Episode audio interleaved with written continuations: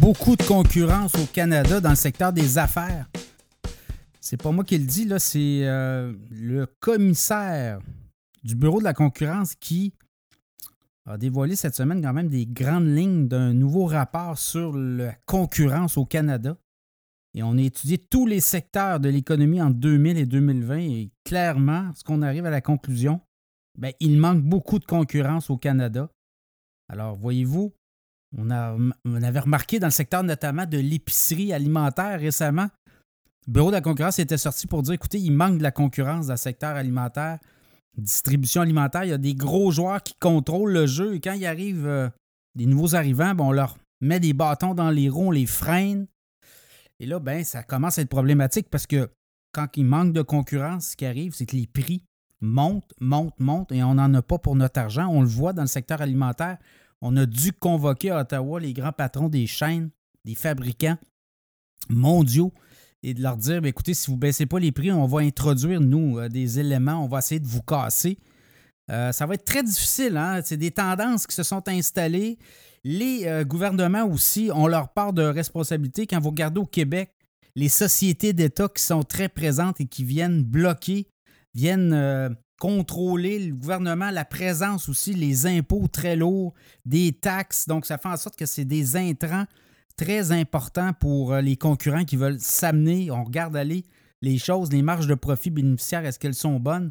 Euh, elles sont bonnes pour les monopoles d'État, évidemment, les sociétés d'État, mais ces sociétés d'État-là sont tellement présentes, elles bloquent toute initiative, elles gardent leurs profits, évidemment, leurs marges bénéficiaires sont très élevées mais on vient bloquer aussi toute forme de concurrence possible, toute forme de compétition.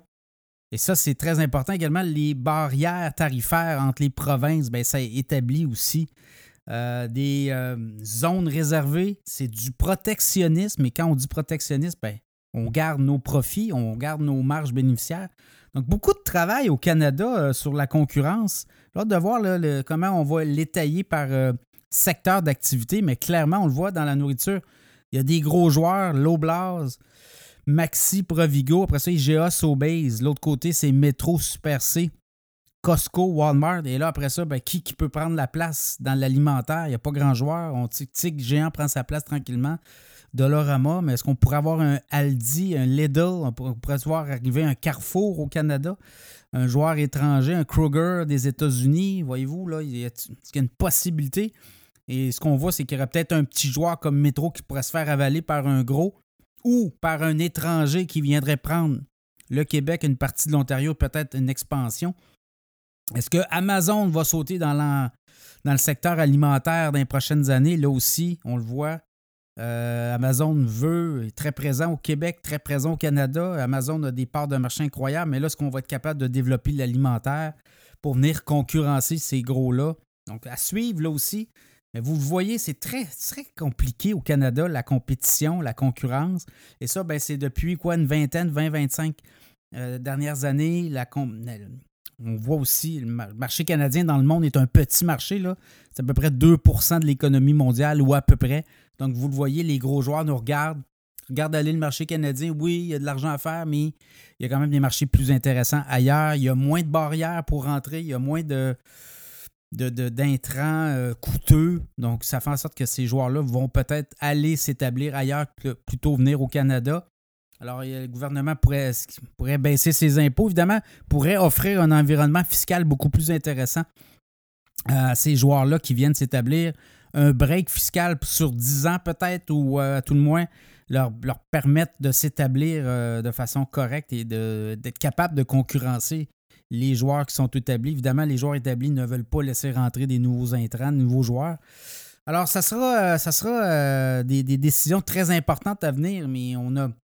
Parce qu'on va voir ça de notre vivant. On le voit de plus en plus, c'est très difficile de percer le marché canadien.